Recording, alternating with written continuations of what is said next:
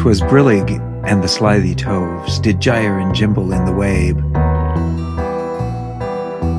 All mimsy were the borogoves, and the mome raths outgrabe. Beware the jabberwock, my son, the jaws that bite, the claws that catch. Beware the jubjub bird, and shun the frumious bandersnatch. He took his vorpal sword in hand, long time the manxome foe he sought. So rested he by the tumtum tree, and stood awhile in thought. And as in uffish thought he stood, the Jabberwock with eyes of flame came whiffling through the tulgey wood and burbled as it came. One, two, one, two, and through and through the vorpal blade went snicker snack. He left it dead, and with its head he went galumphing back.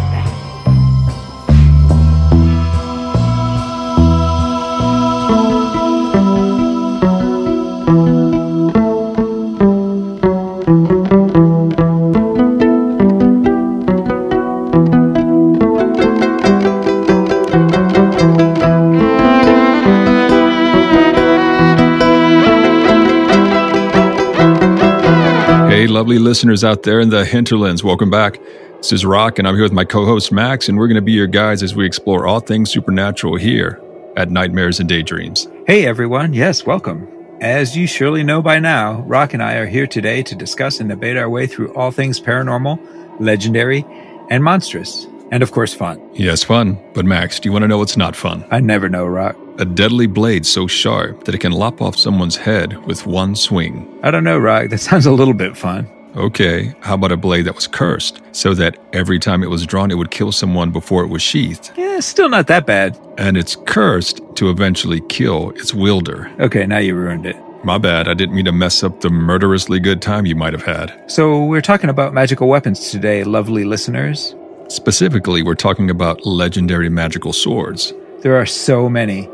And I don't know if the Vorpal sword counts in terms of being legendary since Lewis Carroll first wrote about it in Through the Looking Glass in the 19th century, but it's a D&D legendary sword, so I think it counts. If it counts in D&D, Max, it counts in real life. We don't make the rules, we just roll on the random rule chart. So yeah, guys, when we say legendary, we're not just talking about the ancient stuff here, right? Vorpal sword counts. Anyway, the guy that killed the Jabberwock isn't the only literary figure to wield the Vorpal sword. Maybe could it be Drizzt you speak of, the legendary drow ranger from the mind of R.A. Salvatore? Nah, he had scimitars. I knew that. I was just testing you. Dual magical scimitars, if I recall correctly. And one more test for you. What were their names, Max? It's been a long while since I've read me some Bob Salvatore. Same here, but I reread those books so many times back in the day that I remember their names Twinkle and Icing Death. Those were the names of Drizzt's swords. Damn, well done. You get a prize of some sort. I'll take tacos. So, who were you referring to earlier when you said there was another literary figure to wield the Vorpal sword? I'm talking about Boy Blue from Fables, of course. Great comic books. Legendary themselves. I haven't read them all the way through, so Boy Blue had the Vorpal sword? That's pretty sweet. Yeah, no spoilers, but he took the witching cloak and the Vorpal sword on a mission to kill the adversary. If you want to know what happens, you're just going to have to read the fables, folks. Worth it. I need to finish those now that the series is ended. You definitely do. Bill Willingham, one of our greatest supporters. Yeah, right. Yeah, right there alongside Will Smith, who we mentioned in Gin. Exactly. Bill Willingham is the genius who wrote the series, and I'll read anything he puts out. Agreed. All right, Max, on to legendary swords. Or to literary blades. Like the lightsaber. Eh, that's more a class of blade, but I'm not opposed. I was just kidding. Thundarr the Barbarian Sun Sword is way more interesting than a mere lightsaber, so let's talk about that instead. Sure, I'll go along with about anything. That's how you end up on the dark side, son. I find your lack of faith disturbing. They have the cooler powers. True, Force Lightning and Force Choke are kinda cool. So, back to swords? If we say magic sword, what's the first one you think of? Thundarr's Sun Sword. that sword kept him, Ookla the Mok, and Princess Ariel safe from all the mutants that inhabited the Earth in the year 1995. Be serious, son. Joking, but 95 was a good year. okay, I gotta say Excalibur. King Arthur's blade, always the first one that springs to mind. Yeah, that's a big one. Maybe the big one. The sword Arthur drew from the stone. Or is it? There are conflicting stories around the origin of the blade, actually. True. What you got on the various origins? Well, the Sword in the Stone is the most famous, probably at least partly due to its being popular to depict in movies and TV shows, like the Sword in the Stone cartoon by Disney, for example. And I love that cartoon, Max. What's drawn the sword from the stone? Agreed. But let's focus. What do the actual legends say? They say different things. Geoffrey of Monmouth, who wrote the History of the Kings of Britain. Historia Regum Britanniae, actually, for you Latinists out there. All right, now you're just showing off, Max. That's the name of the book. Anyway, so Geoffrey is the guy who Latinized the name of Arthur's sword, which in the Welsh had been called Caledfwlch. So Geoffrey Latinized it to Caliburnus, and then the French gave us Excalibur from that. Magnifique, vive la France! Ouh là là, fromage de l'empatelun du venir de chèvre le canjour tennis à la Roland Garros. Eh? What do you think about that? My thoughts exactly. But yeah, so there is a strong Arthurian tradition in France, well, especially in Brittany, because the Welsh and the Cornish emigrated to the Armorican Peninsula starting in the 4th century after the Romans left Britain, but then especially during the Germanic invasion in the 5th and 6th centuries. So how did Geoffrey of Monmouth say Arthur got his sword? So yeah, GM, Geoffrey of Monmouth. The original GM. Yeah, he actually doesn't describe how Arthur got the sword, but says it was made in Avalon. Fey blade. Best kind, honestly. Though a dwarven blade could be cool as well, but we'll see later. The dwarves can be reluctant smiths and curse the blades sometimes that they make for mortal men. Well said. So the power of Excalibur comes from its otherworldly origin, and GM says in one battle, Arthur killed 470 men himself. That's too specific not to be totally true. I mean, I guess they maybe employed someone as the royal body counter. Exactly.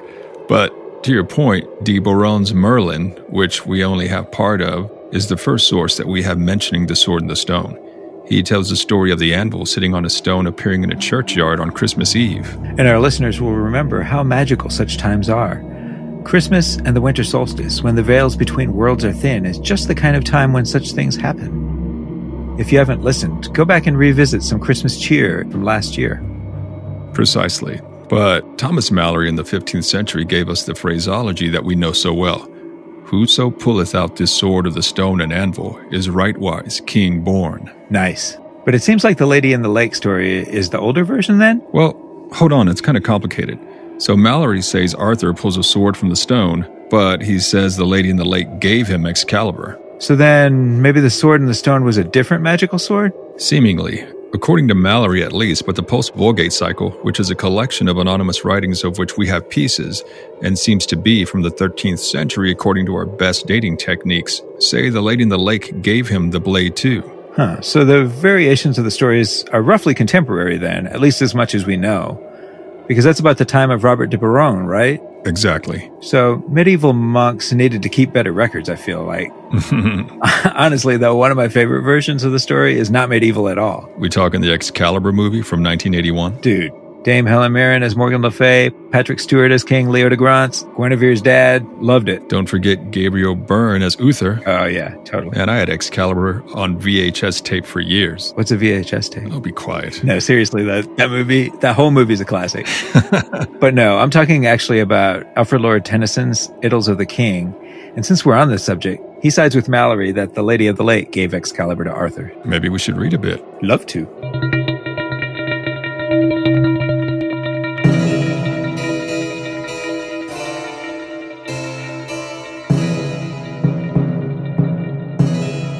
Down from the casement over Arthur smote flame color vert and azure in three rays, one falling upon each of three fair queens who stood in silence near his throne. The friends of Arthur gazing on him tall and bright, sweet faces who will help him at his need. And there I saw Mage Merlin, whose vast wit and hundred winters are but as the hands of loyal vassals toiling for their liege. And near him stood the Lady of the Lake, who knows a subtler magic than his own, clothed in white samite, mystic, wonderful. She gave the king his huge cross hilted sword, whereby to drive the heathen out. A mist of incense curled about her, and her face well nigh was hidden in the ministered gloom. But there was heard among the holy hymns a voice of the waters, for she dwells down in a deep calm. Whatsoever storms may shake the world, and when the surface rolls, hath power to walk the waters like our Lord. There likewise I beheld Excalibur, before him at his crowning born, the sword that rose from out of the bosom of the lake, and Arthur rode across and took it, rich with jewels, elfin Urim on the hilt, bewildering heart and eye, the blade so bright that men are blinded by it, on one side, graven in the oldest tongue of all this world. Take me, but turn the blade, and ye shall see. And written in the speech, ye speak yourself. Cast me away, and sad was Arthur's face, taking it, but old Merlin counseled him Take thou and strike, the time to cast away is yet far off. So this great brand the king took, and by this will beat his foemen down. You know, Max, we see that in a lot of magical swords, actually.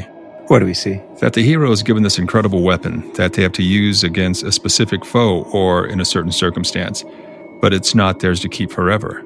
It's almost like the hero and the blade are mere tools of destiny. True. That makes me think of one you alluded to in the intro, Tyrfing. Perfect example. Yeah, the dwarves made the blade for Svafrlami, who was a grandson to Odin himself. Well, he forced them to. True. Yeah, he trapped Dvalin and Durin and compelled them to make him a magic sword.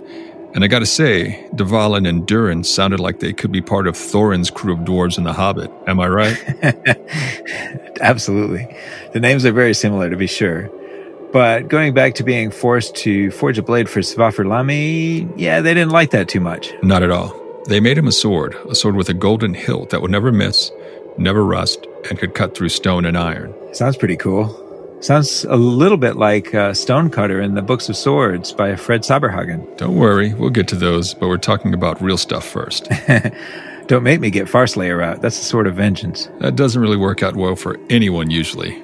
But back to what I was saying. Back on track. So they made Svafrlami this amazing sword, but they cursed it as well. That's what you get for forced labor. There's always a price. Always. So how'd the curse work? Three things. It would kill someone every time it was drawn. I mean, that sounds okay, but I guess that means if you pull it out to sharpen it or something, someone's going down. Yeah, right, exactly. So what else? It would be the cause of three great evils. Sounds ominous, but also very vague. Super ominous. And yeah, we don't want to get into the whole story, which is quite long, but a lot of good people died along the way. Including? Including? The third part of the curse? Oh, right, right. Okay, the third part of the curse was that the wielder of the blade would himself be slain by it. Now, see, that's the real downer. Right.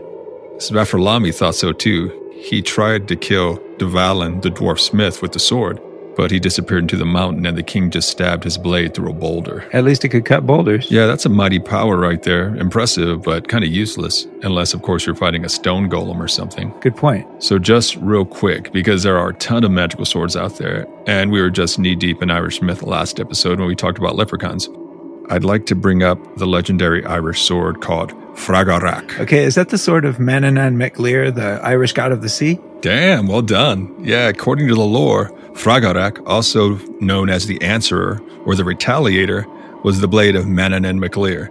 It was called the Answerer because when Fragarak was held at the throat of an enemy, that enemy could speak no untruth. Yeah, I'm not sure if that would be the magic of the sword itself or just the fact that you have a sword at your throat. If that's me, I'm not lying. It also had the power to summon the wind, and like a lot of other magical swords, could damn near cut through anything. Armor couldn't stop it, and it would inflict wounds that no man could recover from. It doesn't seem fair. but pretty pretty powerful blade. But why is it called the Retaliator? From what I came across, it's because it retaliated against any strike against the wielder. Like if you were struck, Fragarak would immediately retaliate and unerringly return the attack. A mighty weapon indeed. But if my Irish lore is correct, Manannán mac Lir has a host of magical items and weapons at his disposal, so it fits that he'd have a weapon like Fragarak on his hip. Yeah, he's not one to trifle with. As god of the sea, he had a magical ship that could go above and under the waves, and just a host of other magical items. So let's talk about the Books of Swords. Lead on. So you remember Coin Spinner? That was your favorite. yeah, I remember old DM told me he made that sword up. I was all impressed until I read the books. Shout out to Double S. You ran some good games, man. Uh, that's hilarious. But hey, let's be honest. When you run in a game, you use any and every resource on hand. True, true, man. I've used many sources of inspiration for my games. So why don't you give our lovely listeners some context for these swords? There were 12 of them, correct? Yeah, so the context is kind of post apocalyptic, but the world has come back around to a kind of feudal medieval situation. So we don't know if this is the past or the future or what, right? Well, it's supposed to be in the far, far future, I think, like 50,000 years or something like that. But there are gods like Vulcan in the book who, and he's the one who actually made the swords, But the intimation is that we created the gods via our collective imagination. So, mostly classical gods and Hindu gods, if I remember correctly. But the second time around for these gods, and he made the swords too powerful, right? Yeah, and it came back to bite Vulcan himself personally. Shieldbreaker, specifically, was the one I think he might have regretted making. So, what are the different ones then? So, let's see. There's Town Saver, the Sword of Fury, Shieldbreaker, the Sword of Force, Stonecutter, the Sword of Siege, to which I alluded earlier. That one could cut through stone like Tyrfing. Exactly. There's Wound Healer, the Sword of Mercy. That one healed people instead of hurting people. Interesting idea. There's Doomgiver, the Sword of Justice. Coin Spinner, the Sword of Chance. That's the one our DM made up, the cheeky bastard.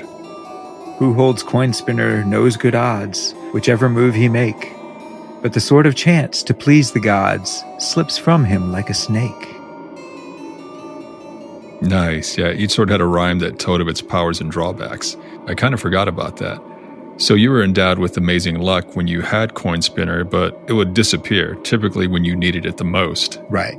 So there was Dragon Slicer, the Sword of Heroes, Far Slayer, the Sword of Vengeance, which I was going to use on you earlier. Yeah, thank you for not using it. And the guys regretted that one quite a bit too, as I recall. Exactly. Let's see. Oh, yeah. Mind Sword, the Sword of Glory, or the Sword of Madness, depending on your opinion. Sight Blinder, the Sword of Stealth. Wayfinder, the Sword of Wisdom. And Soul Cutter, the Sword of Despair. Such friendly swords. So, are there books for each one, Max?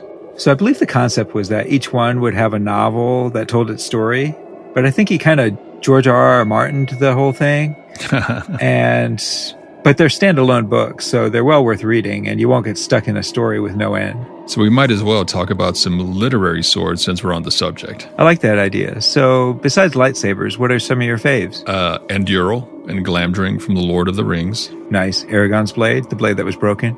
And Gandalf's blade, the foe hammer. Both elven blades, right? All the good stuff was elven in Lord of the Rings. Seems like. Sting was pretty good too for a small blade. Yeah, Bilbo's and then Frodo's blade. Mithril, super sharp. Glowed when orcs came around. What else do you need? Also, very reminiscent of the Moonblade in 90s D&D canon. Shout out to Elaine Cunningham. So the Moonblade glowed when orcs were about, gave you the dream warning of danger if you were asleep. Nice things to have adventuring around Faerun solo. The old school TSR days, good times. Mm-hmm. Speaking of smaller blades, the subtle knife in Philip Pullman's His Dark Materials is pretty sweet, actually. Sharp enough to cut reality itself, yeah.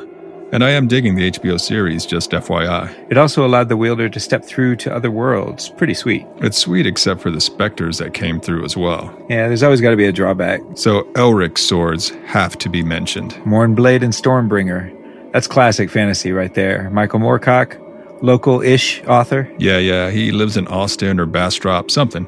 Got to support the locals, even if they're British. and talk about a cursed blade. Stormbringer is right up there.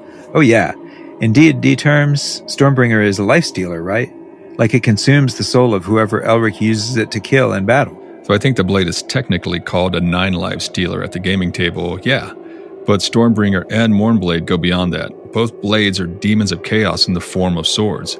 And Stormbringer often betrays Elric, forcing him to kill comrades and even lovers. Yeah, that sucks. See, folks, even though they might make you invincible on the battlefield, the price can be quite high indeed. So, would you do it? Do what? Wield a blade of immense power that would take control of you every so often and slaughter those around you? Yeah, I don't know. It's very much like donning the wolfskin belts that we discussed in our werewolves episode. you receive great power, but ultimately don't have full control over that power, and the end result of that is the loss of innocent lives, maybe even family members. Yeah, personally, no. You know, I don't think I'd do it. Same. Hey, but let's hear a story of a man who decided to try and tame a blade of legend. You in? You know it?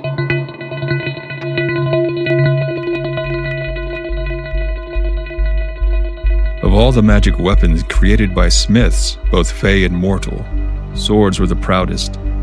The sword was an instrument of destruction. Unlike the axe or the bow, which could be used in farming and hunting, the sword had only one use to kill other men. One legendary weapon that Viking Skald sang of was the sword Skofnung, which the warrior king Rolf Kraki wielded in defense of his people and lands. It was said that the bloodlust of Skofnung was so great that it would shriek in its scabbard at the sounds of battle and the sight of wounds, begging to be released so that it could join in the bloodletting. When Hrafkraki died, Skofnung was buried with him.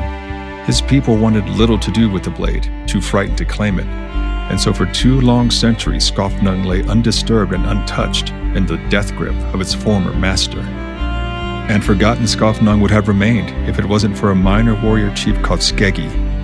With his followers looking on in fear, Skeggi dug up the grave of Hrafkraki and wrested the weapon from his skeletal hands. The desecration of a grave was no simple thing, and the desecration of a king's grave even more so.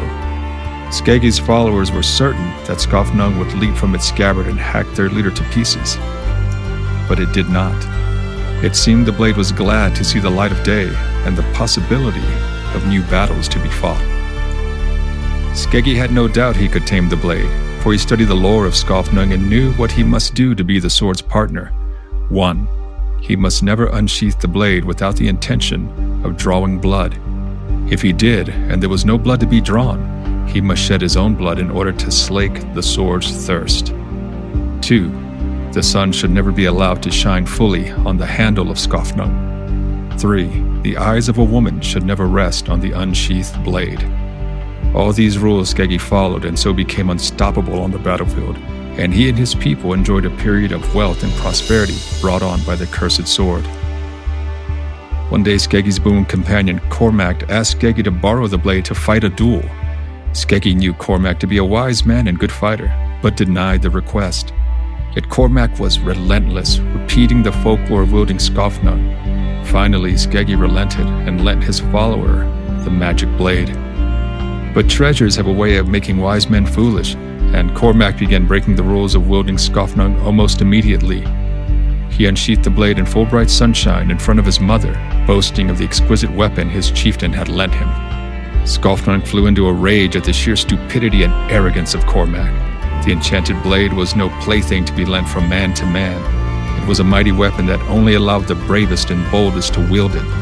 Flying from his grip, the vengeful sword hacked and sliced both Cormac and his unfortunate mother to death, before violently throwing itself against a large boulder and shattering itself beyond repair.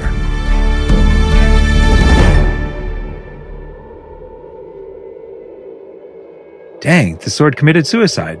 It's like Skofnung was still so pissed after killing Cormac and his poor mom that the only way to alleviate its anger was to shatter itself. Sucks for Skeggi. He never should have lent that sword to his boy. True, Cormac sounded like he knew what he was talking about, but as soon as he had the blade in his hand, he lost his damn mind. Look, Mom, a cursed blade that will make me invisible in my upcoming duel. the idiot. what do we learn here today, people? Don't lend your magical weapons to your friends, okay? Yeah, no matter how much they seem to know the lore surrounding it. All right, Max, so let's go back to other magical swords, shall we? Let's do it. So we can't forget the Sword of Shannara. Ah, old school. I don't remember what that sword did, but I guess it was pretty good since the book is named after it. Terry Brooks read that way back in the day as well. If I recall correctly, the Sword of Shannara has the power to reveal the truth about anyone or anything. Handy power, that. Agreed. And the show, did you ever watch that show? Nah, I think it's on MTV, right? Not your typical fantasy venue. I saw the first season, and I'm sure some folks liked it enough. It had at least one more season. You know, I think our audience would not be happy if we didn't mention at least some of the magic swords from George R. R. Martin's Game of Thrones. Am I right? Ah, yes. Speak to us of swords, Max. Wrought of the legendary Valyrian steel. Well, as you know, Valyrian steel swords, along with dragon glass, are the only things that can kill White Walkers entirely, which, you know, is a good thing. Yeah, not so much for the White Walkers, but yeah. And uh, what are some of the names of these legendary swords? All us Stark fans will remember Ice, Mhm. the ancestral greatsword held by Ned Stark until it was used to chop his head off. Not cool. Damn that Joffrey. Yeah, the one thing about Ice is that it was used to create two other swords. Tywin Lannister melted Ice down and had Oathkeeper and Widow's Wail made. Those blades were used by Jaime and Joffrey Lannister, respectively. Longclaw is the one that stuck out for me. Former House Mormont sword given to Jon Snow, Yeah, there's also Heartsbane, the sword of House Tarly. which Sam gave to Jorah Mormont to be used during the Battle of Winterfell. Man, I really liked Sam's character. He was so friendly. Ditto. Okay, let's get back to real magic swords. Real legendary, anyway. True. Let's speak of Gram, the sword of Sigurd. Ah, yeah. Love me some Volsung saga. Sigurd used the sword Gram, which means wrath in Old Norse, to kill the dragon Fafnir. Gram is described as being all decked with gold and beaming bright. As a sword of legend should be. Also, like many other swords of legend, it was a boon from the gods, Odin in this specific case. Man, you always got to watch out for a gift from that guy. in the guise of a mortal man, he embedded the sword into a tree that was growing in the middle of where a wedding feast was taking place and said something along the lines of, Whoever pulls the sword will receive it as a gift from me and find out that it's an awesome sword. I'm paraphrasing here. you could have fooled me. That sounded very Norse. Also, very Excalibur like, pulling the blade from the tree very akin to the sword in the stone.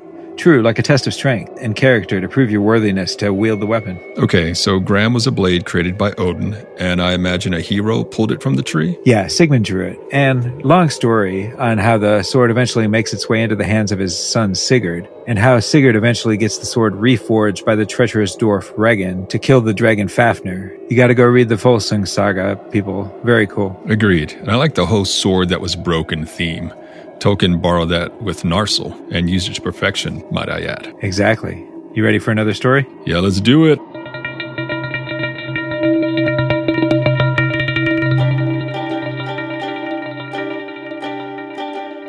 Jatayu, king of the vultures, saw Ravana's chariot, his golden Ratha, fly over, led by glowing mules with a woman in it crying for help.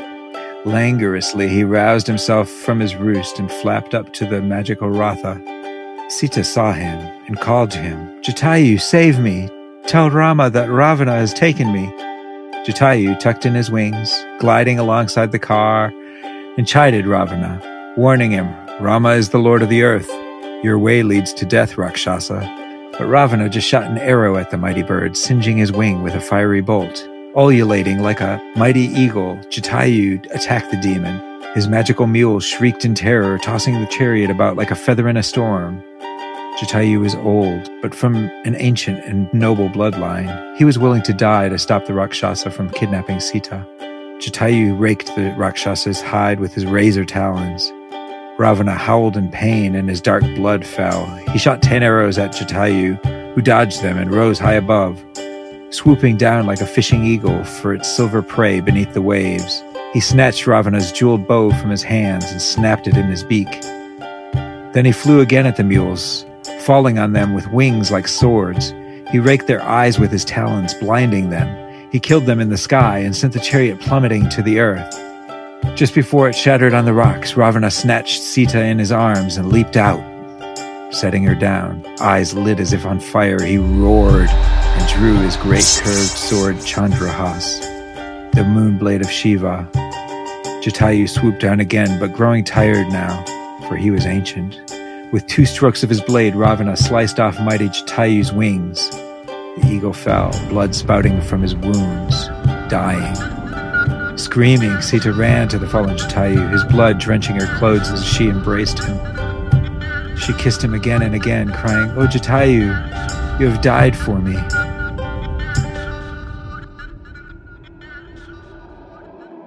Sad story.